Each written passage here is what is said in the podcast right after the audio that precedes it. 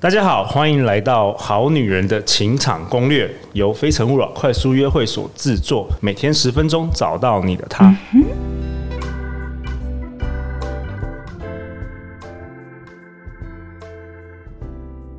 本集节目由 Woman Power 女力学院赞助播出。无论是想要成为更有自信的你，或是拥有更满意的美好生活，透过四大学院、十二核心、四十八堂线上课程和讲师，以及六大社团的 Woman Power，都能够帮助你改变。现在就到本集节目下方索取优惠代码和课程连接吧。你也可以到第一百二十二集去听 S 姐和艾尔莎更多的分享。陆队长祝福你，我们一起成就更好的自己。大家好，我是你们的主持人陆队长。相信爱情，所以让我们在这里相聚，在爱情里成为更好的自己，遇见你的理想型。今天很特别，陆队长邀请了上个月参加《非诚勿扰》快速约会的参与者来到我们现场，我们欢迎 Jane。Hello，大家好，我是 Jane。哇，Jane，你声音很好听哦。Jane 是旅居东南亚的科技业的上班族，他在泰国曼谷住了四年，然后在马来西亚吉隆坡。也在那边工作，但最近因为疫情的关系，你被困在是困在台湾吗？其实也不是困在台湾，就是很感恩公司，因为那时候东南亚疫情大爆发的时候，老板让我可以回到台湾，work from Taiwan。对，哇哦，对，所以他趁着那个空闲的时候，赶快来参加我们的活动，然后因此陆队长认识了他，然后陆队长得知，哇哦，你有自己的 YouTube 频道。对，我一直有在分享，呃，可能海外的工作经验啊，然后以及海外的房地产。因为我之前在泰国住四年的时候，我自己买了一个房子，但是前阵子就是因为疫情的关系，我就赔钱卖掉了。OK，所以那我们今天是因为是好女人的情场攻略，所以我们特别邀请 Jane，你要不要分享你的情场故事呢？可以。啊。怎么我自己问的时候都觉得很尴尬。你今天要跟我们分享什么？嗯，因为我在国外工作五六年了，我觉得可以跟大家分享的是远距离这件事情。哎，不错哦。对，我上一段感情就是远距离，那它很特别的是，很多人都是可能在台湾在同一个城市有一个感情基础之后，然后因为工作或者是求学不得已才一呃才分隔两地，然后才是有远距离。可是我的上一段感情是一开始就是远距离。哦，怎么说？因为我前男友他其实我认识他的时候是因为我台湾的朋友，然后他们一个聚会，然后跟我视讯的时候说，诶，他很常去泰国出差，那你们可以认识，然后他去泰国出差的时候，你们就可以见面。哦，所以他是台湾人，他是台湾人。然后你的朋友在台湾聚会的时候，跟你一起视讯的时候，他刚好在那个聚会里面。对，对我那时候人已经在曼谷工作了。哇哦.所以我们第一次真正见面就很像网友见面，就是在泰国曼谷。然后才认识，然后后来因为我其实有的时候会回台湾出差，然后就回台湾还有持续在联络，然后后来就走到了一起。OK，所以你们这一段呃远距离的恋爱持续了多久？三年半左右。哇哦，真的是我听过那个真的最久的三年半。对，而且是一开始就远距离。OK，我们我们应该有很多那个好女人的听众啊，她可能正在。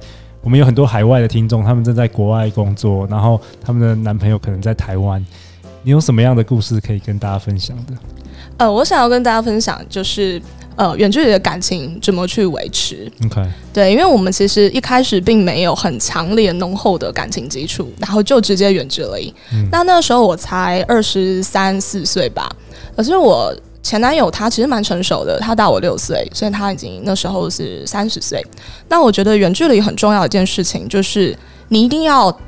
每天的去沟通，不管你是讲电话还是发讯息，因为你不断的要 involve 对方的生活，嗯，这样你们才有话题。已经没有在在在靠靠近在。因为我有问过我一些朋友，因为我有很多海外工作者的朋友，那他们都很意外，我跟我前男友是每天讲电话，而且至少都是半个钟头以上。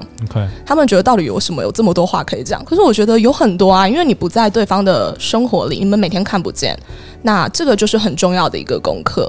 你要怎么去参与对方的生活？嗯，所以我觉得第一点就是想要给远距离，呃，现在正在享受异国恋、远距离恋爱的人几个小小的 tips。第一个就是你一定要每天的去跟对方沟通，然后去分享彼此的生活。OK。那第二点，我觉得我这段感情可以走的这么多年，是因为双方都要有决心。其实我们刚开始在一起的时候，可能对彼此都有一点犹豫，就是觉得远距离，因为他没有试过远距离，我也没有试过远距离，究竟呃这段感情能不能走下去？我们都曾经有彷徨过。那最后两个人都下定决心，决定要。开始这段感情，然后要维系这段感情，我觉得两个人的决心是很重要的，因为不可以一个人很热，一个人很冷，那你又看不见对方，没有办法沟通。其实有的时候情感的维系，它必须要面对面，因为有时候文字是很伤人的，嗯，你不知道他的喜怒哀乐，嗯，所以我觉得两个人的有共同的决心是很重要的。OK，那再来第三点就是，我觉得是最重要的一点。就是你要懂得体谅，还有信任对方。哦，这个很难做，就是就算不远距离也不容易。因为对，因为我其实我那时候刚开始正在远距离的时候，我是二十三四岁，我其实我觉得很年轻，然后可能恋爱经验不是很多，再加上又在海外工作，也一个人在泰国工作，其实身边也没有什么讲中文的朋友。嗯，然后我就觉得我前男友他可能在台湾每天有很多的聚会，然后有朋友，然后我就觉得。他会不会胡来？就是没有什么信任感。我是一个很没有安全感的人。嗯、那这件事情，你看，当你一旦有这样子的担忧的时候，你在每天讲电话的时候，你就会把不好的情绪宣泄给他。对。那其实他就是破坏感情啊，就已经见不到面了，然后讲电话的时候还要这样破坏感情。所以我觉得要懂得体谅对方，然后以及信任对方是很重要的一件事情。OK。那最终，最终这个三年半的远距离发生什么事？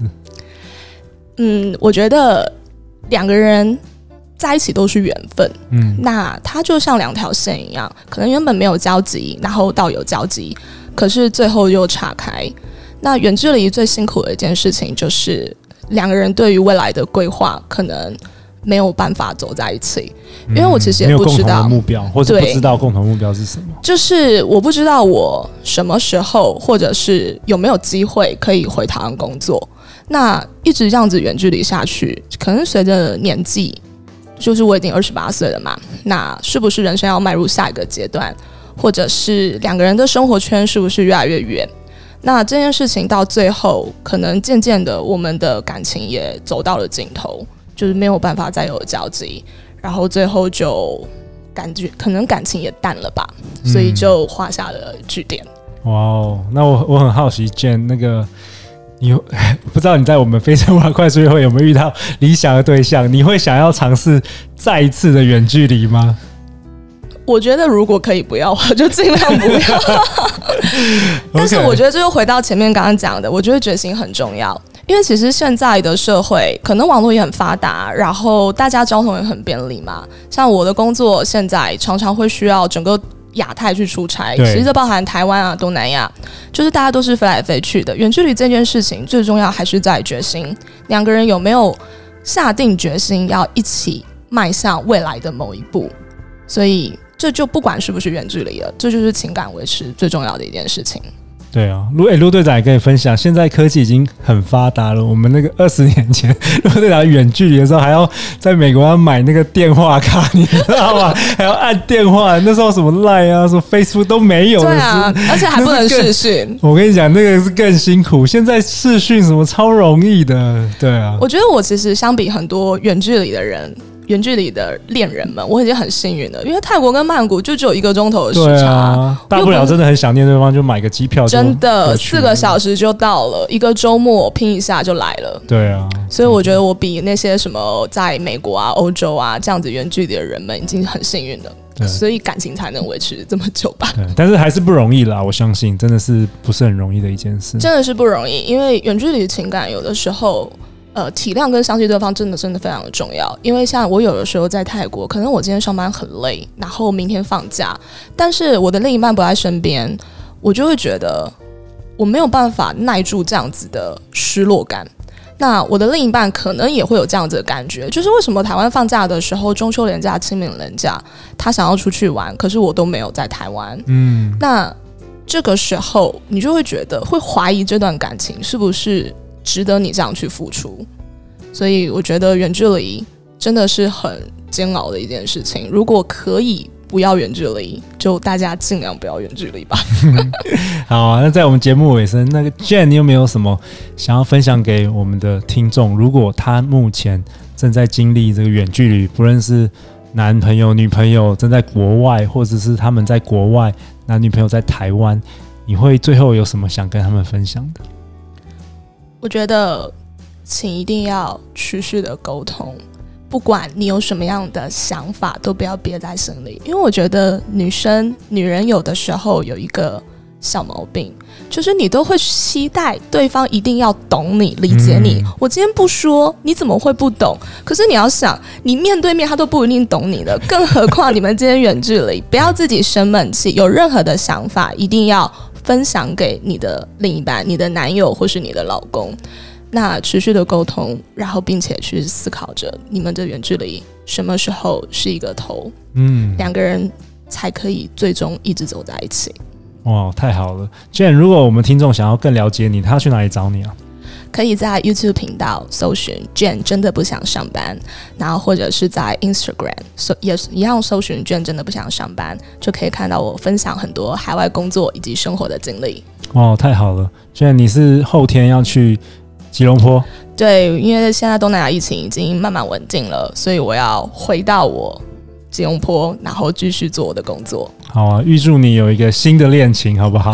在今年挥别那个远距离恋情，有一个新的开始。好，谢谢。欢迎留言或寄信给我们，我们会陪大家一起找答案。相信爱情，就会遇见爱情。好女人的情场攻略，我们下一集见哦，拜拜，拜拜。